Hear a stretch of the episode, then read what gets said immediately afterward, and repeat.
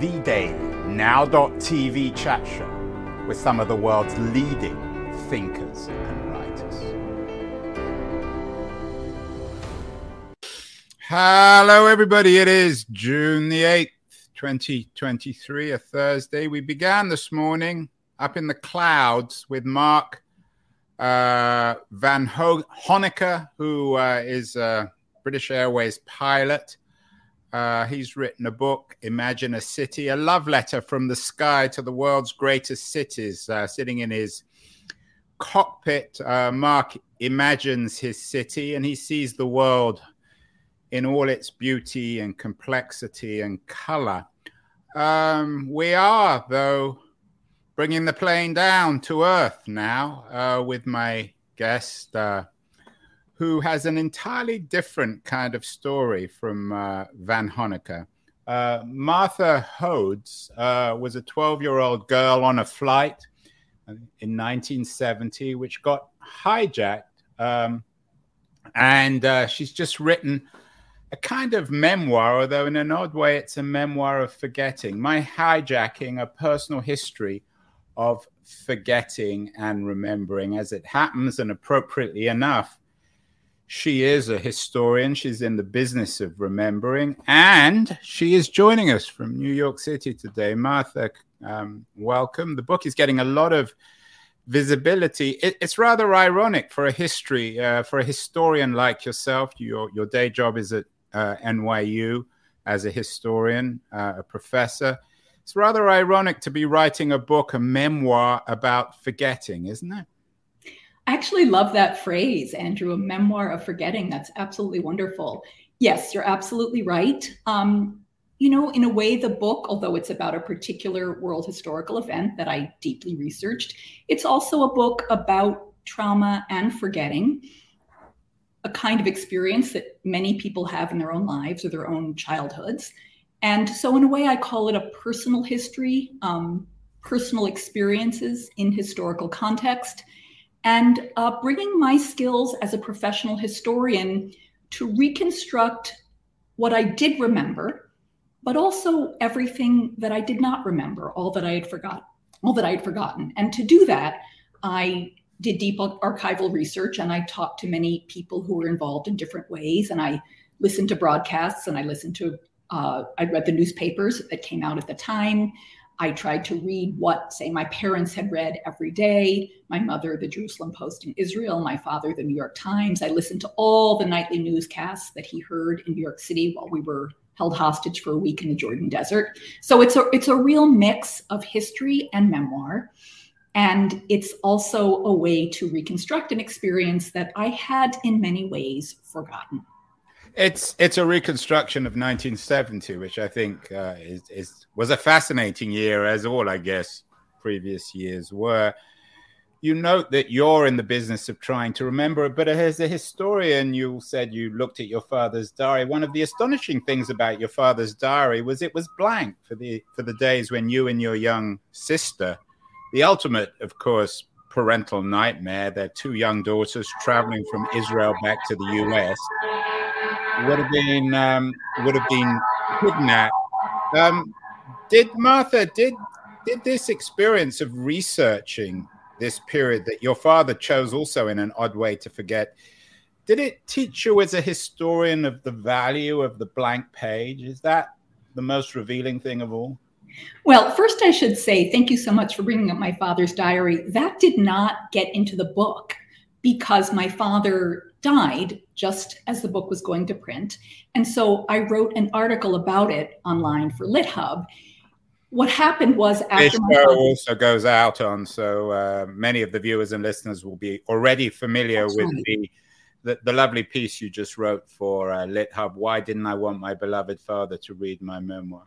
Yes, so those readers and listeners will know that I found my father's day book from 1970 after he died and after the book had gone to press. And as you referred to, Andrew, um, he made no indication in his day book of any reference to the hijacking. There was a notation to pick my sister and me up from the airport the day we were supposed to get back, and nothing to indicate that we'd been hijacked or even that he was going to the airport to pick us up.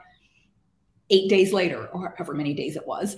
Um, and so I, I reflect on that in the LitHub article that, in a way, my father really did want his daughters to forget what had happened to us. It was very important to him that we not think about it. And in a way, that was the, that was the wisdom at the time. Move on with your life. Don't dwell on these kinds of traumatic experiences. But what I didn't realize and what I found out in looking at the day book was, in a way, it, it, it spelled out to me what was possibly his own trauma because my stepmother had spoken to me and told me that she called him and described him as, quote, a man on another planet and also as frozen.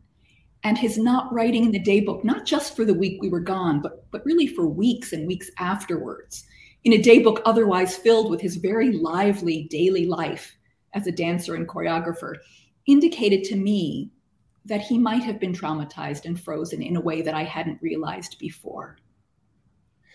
Yeah, this is, of course, a a non-fiction book, a defiantly non-fiction book, but it would also make an appropriate novel. Uh, the, the idea of frozenness of a Jew living in New York. I'm not sure why he was frozen. I'm not sure if he had any experiences of the Holocaust. This this sort of juxtaposition, I guess, implicitly or otherwise in your work and in your memoir of either forgetting or over remembering, Martha. Mm-hmm. What did this experience teach you about this weird uh, uh, sort of uh, I don't know what the word would be congruence or uh, symbiosis between forgetting everything and remembering too much. Yeah, I mean that's such a it's such a wonderful question. Um, one of the things I realized, you know, I knew that I I was an absolutely avid diary keeper as a child.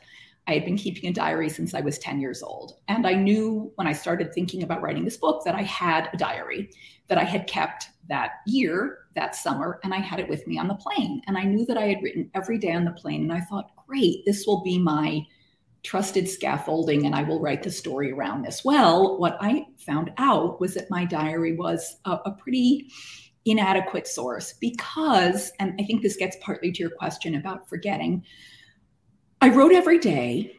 I wrote a few things that were difficult, like we're running out of bread. Oh dear, we don't have enough to eat. But there was so much I omitted. I omitted my fear. I omitted frightening moments. I omitted frightening scenes that I could never actually get out of my head, but didn't want to preserve.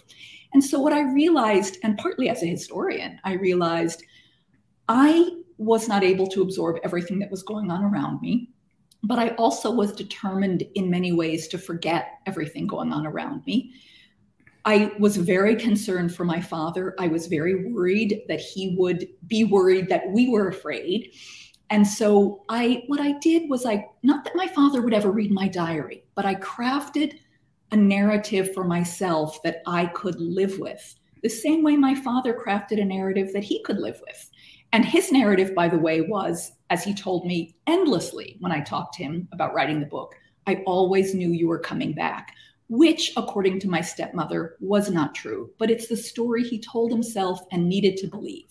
So, you know, one of the things I learned as a historian, and of course I knew this by researching other people's lives, but I had never had such a direct experience of direct documents being so unreliable. And I'll just say one thing more about that, which is, you know, historians prize documents from the time and place we're writing about. That diary was with me in my hands on the plane in the desert. And yet it was so incomplete in so many ways, even if it told me other very important things about how I experienced the hijacking. Yeah, I'm guessing, Martha, that novelists would be thrilled to hear this because they would argue that they can tell historical truths much more accurately because the important stuff doesn't get written down or it gets forgotten or ignored. What about the role of tranquilizers? I know in your story you suggest that one reason, in addition to the emotional aspects, one reason you you you you've forgotten everything was the fact that the Red Cross was giving out tranquilizers to all the the kids, all the people on the plane. That's right. So, absolutely right. One of the things I ask in the memoir is why did I remember so little? Now, there, there are all kinds of answers. You know, it was a long time ago. It was almost 50 years ago when I started to write the book. I was a child, memory blocks trauma, and all of those are true. But I did discover, and it was something I had not remembered, that both the International Red Cross doctors and the Red Crescent Palestinian doctor were freely dispensing tranquilizers, which in a way is, is a sign of 1970. Um, it was an age when many people t- took tranquilizers, anti anxiety medication. There wasn't a lot of research. I did a lot of reading on this medication. I wasn't able to pinpoint exactly what we were handed out, but probably something like Valium.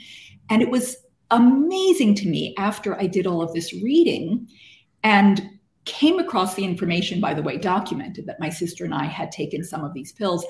I thought it was amazing I remembered as much as I did because obviously we were not conscious for certain. I mean, it may have just been, even if it was just at night.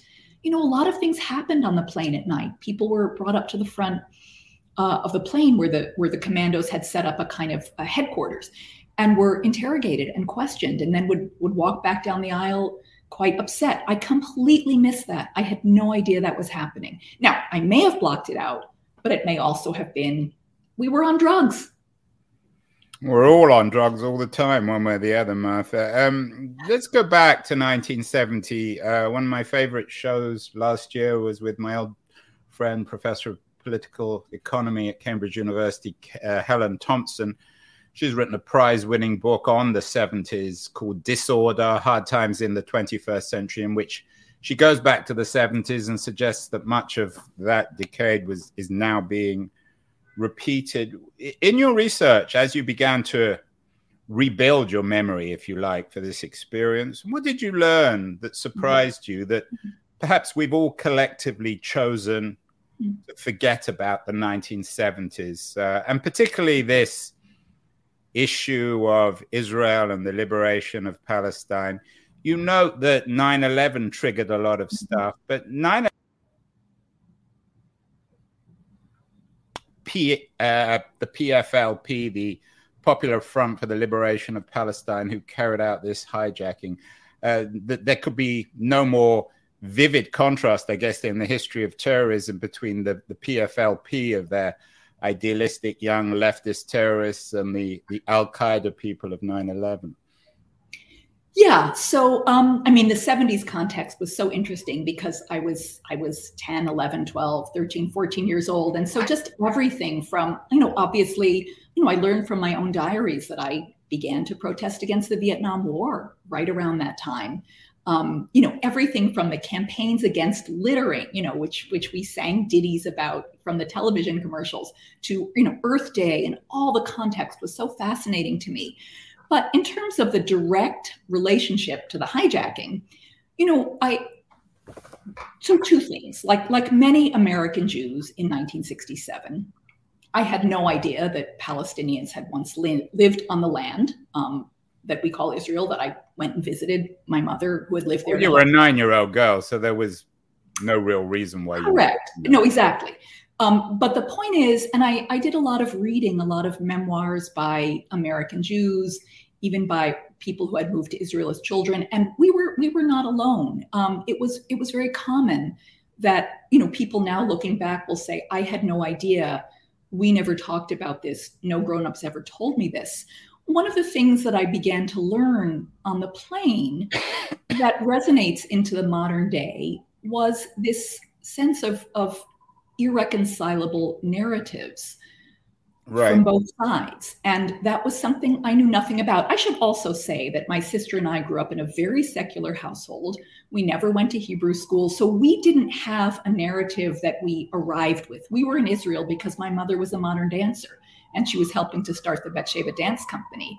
And she did not go to Israel as a Zionist or, or even as a Jew. Perhaps in, in, a way, that's an even more troubling narrative, Martha, in the sense that she chose to go to Israel. She was free to go to Israel. She wasn't even a Zionist, but she was going to a place that, in many people's eyes, is someone else's land.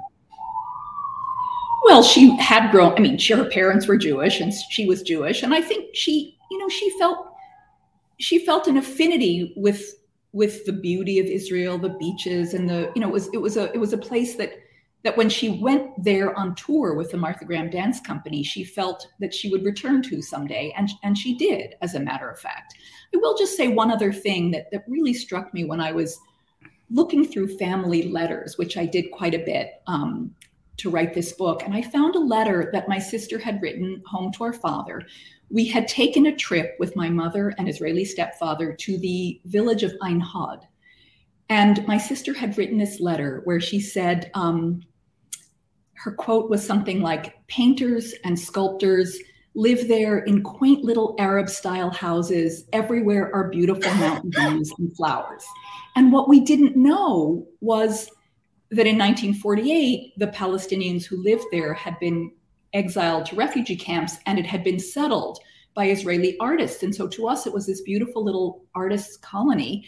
And she even used the word Arab style houses, but we had no idea what the history was. And that was you, very you, uh, uh, uh, you know, I take your point. Uh, I grew up in a similar time to you, but you could have known, not you personally, but your parents.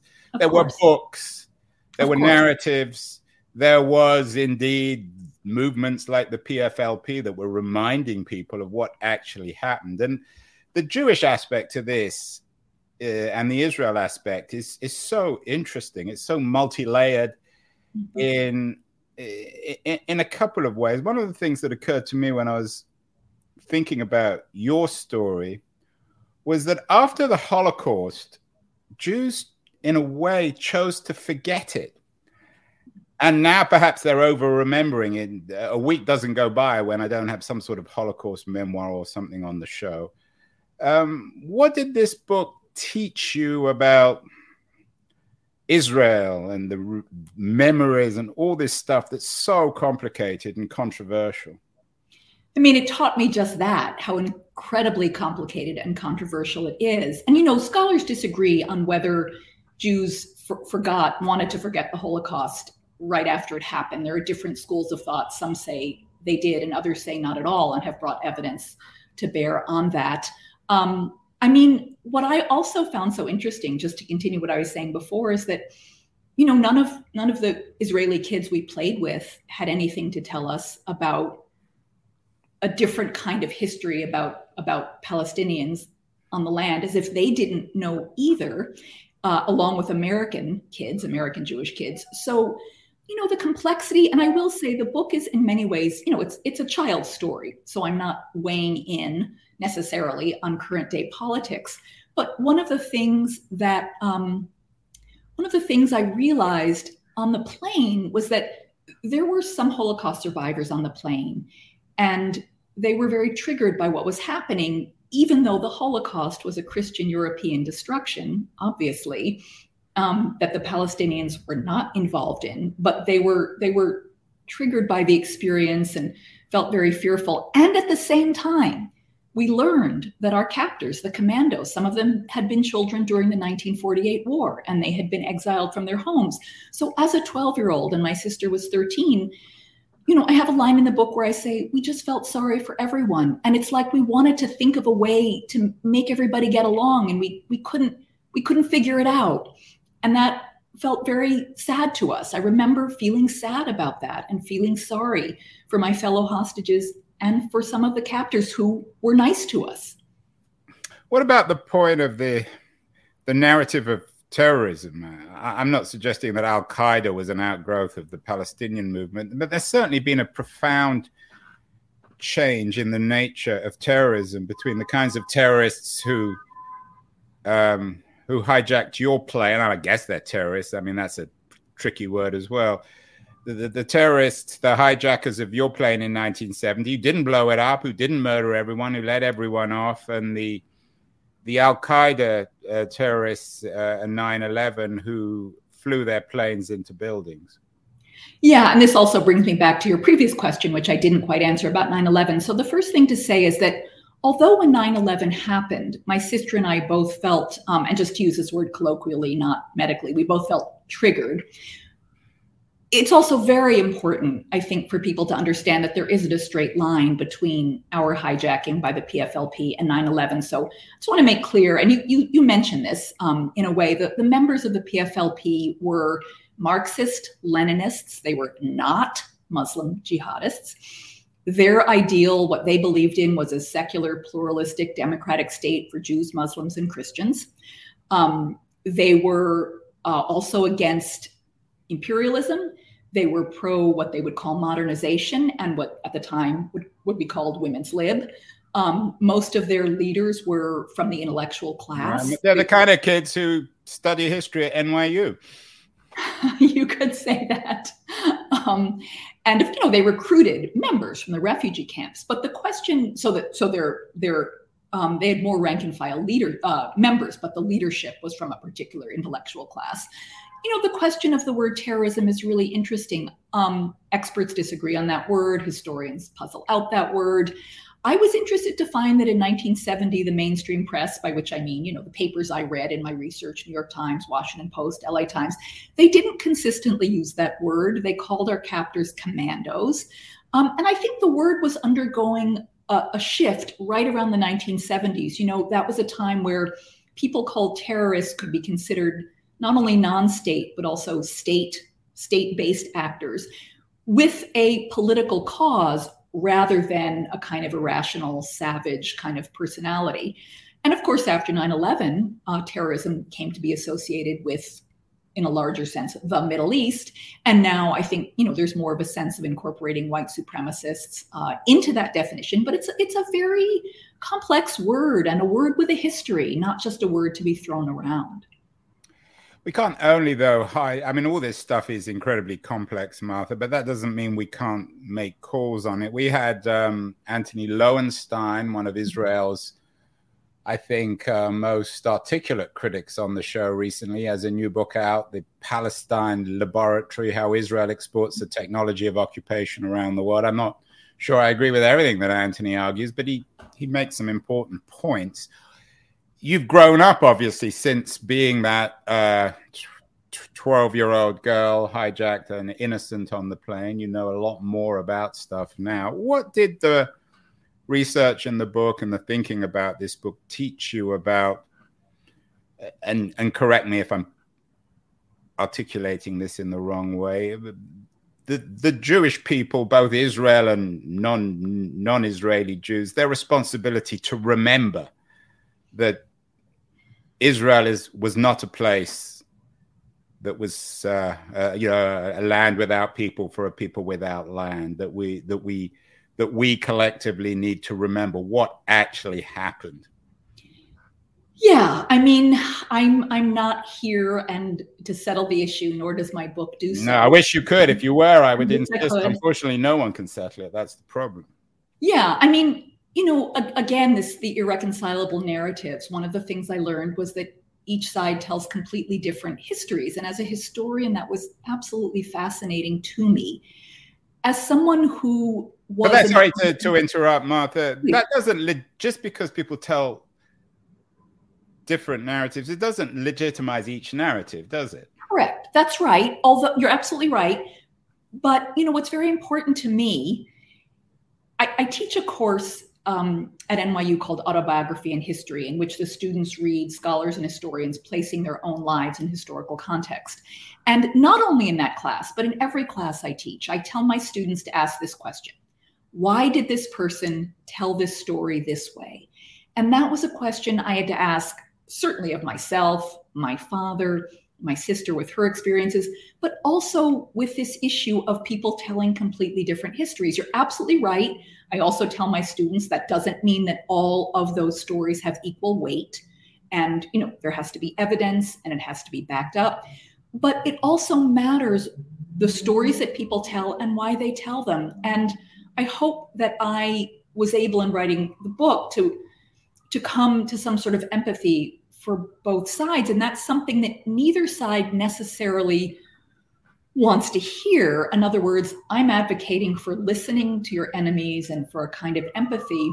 But the issue of Israel Palestine, as you know from the interviews you've done, um, often the questions people ask demand, demand kind of binary answers. You know, you're on my side or you're a self hating Jew. You're on my side or you're a violator of human rights. And I don't believe that that's productive. Again, not that I have the answer, but that hasn't changed anybody's minds. Well, maybe that's not true. Maybe maybe activism has it has it has changed people's minds, but it's so um, it's so fraught and so complicated. And I the other thing I'll say as a historian is you know we thrive on complexity, and that is so so important. Complexity is so important in order to understand you know which narrative you're you're going to embrace. I mean, I teach this American Civil War. You know, we. But I want to come to America. And it's funny. The more you talk, Martha, the more it seems as if the profession of history and the profession of therapy are beginning to blur. They're coming together. Um, Fascinating. speaking of therapy, one of the things that really resonated when I think about your story in terms of how 1970 was different is after you had your, as you say, my my hijacking in a few days in the desert. You sat on a plane, six nights and six days. Again, a lot of thematic complexity to that one. You came back, no debriefing, no therapy. You went back to school. Uh, you never talked to your parents about it. You never talked about it. I mean, can you imagine today? There would be teams of therapists on the runway. These kids would go into therapy for years. What has changed? Why? Uh, uh, uh, why was there an absence of there? And again, it comes back to forgetting and, and remembering. Too much forgetting, too much remembering. Why was there no therapy then? And why is everything now uh, therapeutic? I mean, there are people who say, oh, I lived through 9 11 and they weren't even in New York or Washington, D.C. They just watched it on television. So I, I, don't know that I can answer the question of the history of the of the psychologist profession of psychiatry, but I will say. Well, you're a um, historian, and as I said, therapy and history now are one and the same. Yes. I'm teasing. There, there is some truth to that, I think. Yeah, what I did discover, which was very interesting to me, and I didn't know, was that what we call PTSD, post traumatic stress uh, disorder, was not named until 1980 in the Diagnostic and Statistical Manual, which is the Bible of psychiatry. Now, um, it doesn't mean that didn't exist. You know, people would talk about, say, shell shock for soldiers who came back from war, but PTSD did not become named until 1980. That doesn't mean it didn't exist. And I realized my sister and I probably would have been diagnosed with something called uh, acute stress disorder, which is um, a more limited version of PTSD. In other words, it doesn't affect your whole life, it only lasts for a short time. You know, in some ways, I, I am amazed that not only was there no therapy for us, and of course, my friends, my very best friend, you know, the teachers, my father had gone to my school and told the principal I was on a hijacked plane. The principal didn't apparently even tell the teachers. And so the first day of seventh grade, my very best friend, every time my name was called on the attendance roster, she had to raise her hand and say, Martha's on one of those hijacked planes. She didn't know if I was coming back. And That's that brilliant. You got to make a movie of this, Martha. That that would be a perfect sign. And I assume when you came back, someone got you a T-shirt. I went to Israel, and and all I got was my hijacking. Not in 1970. Um, but you know, so in that sense, yes, there should have been some sort of outreach to me and to my friends. And yet, you know, I was not the only child on the plane whose parents thought it best not to talk about it. It wasn't true of all the families. Some families yeah, did. Yeah, we did. We didn't talk enough back then, and now, of course, I think we probably talk too much. You you mentioned that your uh, your day job is as a historian of American history, mm-hmm. and particularly of the Civil War. We've done lots of shows on the dangers of misremembering our past in an American context. I'm not sure if you're familiar with the work of Colette Brooks. Um, she has a wonderful book, Trapped in the Present Tense Meditations on American Memory, about remembering the JFK um, assassination, uh, which in, wow. in some ways fits very well with, with your work. You wrote a book, for example, White Women, Black Men, Illicit Sex in the 19th Century South. I mean, America, like Israel, uh, it's very good at forgetting, isn't it? Yes. And in fact, it's interesting you brought up I have written three books in the past, none about myself, all about the 19th century. But all of them, in some ways, were about memory and taught me something about memory. So in the book you just mentioned, White Women, Black Men, my primary sources were courtroom testimony. And people were remembering what had happened. Again, why did they tell the stories they told? My second book was about a white woman from New England who married a Caribbean sea captain. And in the course of writing the book, I ended up conversing with some of the descendants of the Caribbean sea captain, and they had their own stories. And some of the stories they told didn't match the archival stories I had found. And my last book was about personal responses to Lincoln's assassination, Mourning Lincoln. And I learned very quickly that reminiscences about the assassination were not going to be as reliable as sources from the days, weeks, and months after the assassination. And so I limited my research to that time period, to the more immediate because memories, and it's not that people are fabricating or lying, it's that we remember in ways that that get complicated and twisted and confused. And I've talked to some of my fellow hostages who say, you know, I remember we did this, and then immediately after that, we did that. And I'll say, no, no, for my research, those were days apart, but they were two crucial or significant events. And so that person remembered them as happening at the same time or one after the other memory is very fickle. And I already knew that, but boy, did I learn more about that researching my own experiences. So, what has that taught you about what we should and shouldn't remember about white women and black men, interracial sex, the history of slavery, everything that now is dividing America, particularly with Trump and DeSantis uh, triggering the, the culture wars again? What should we remember and what should we choose to forget in in an America which is perhaps as much as any other country in the world defined by what people are willing to remember and forget given the profound injustices in this country I mean, in an ideal world, historians would do deep, deep research, verify the things that happened to people in the past, write books about those things that were accessible and readable, and people would read those books this is an ideal and absorb that knowledge. And rather than relying on passed down family stories say about you know the confederacy or you know what the white south went to war for in the civil war you know that, that we would read the documents and understand that you know white southerners went to war over slavery. They didn't go to war over states rights or if it was about states rights it was states rights in, in order to shore up slavery.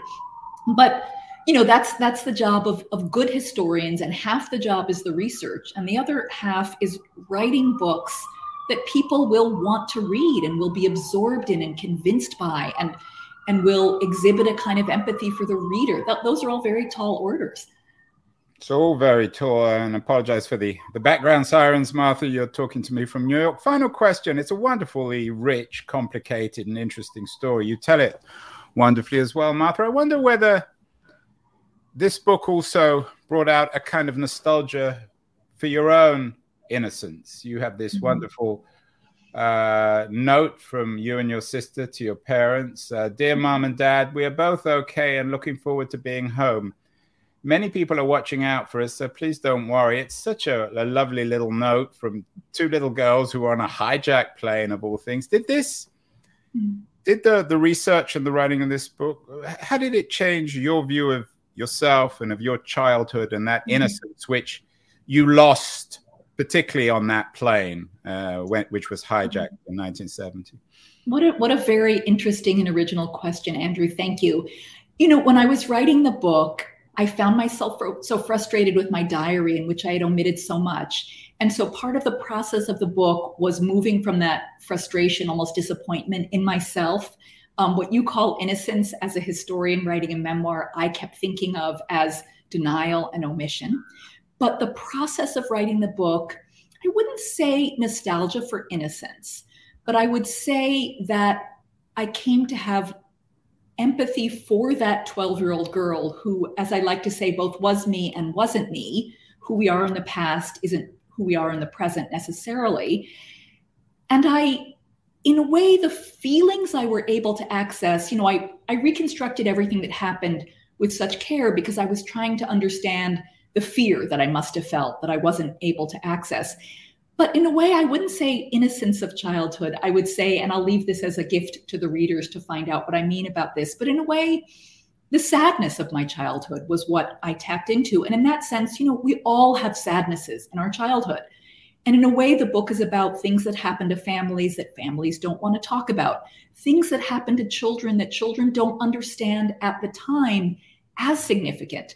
And so, in that sense, I hope it's a book that anybody can read, no matter you don't have to have been on a hijacked plane or to have even experienced something as traumatic as that. As I said, we all have sadnesses, and the innocence, in a way, was never there. That's one of the things I found out but it was the compassion that I reached and the empathy that I reached for myself, for my fellow hostages, for my captors, um, for the other children on the plane that made me feel the book was a worthwhile endeavor for me to undertake.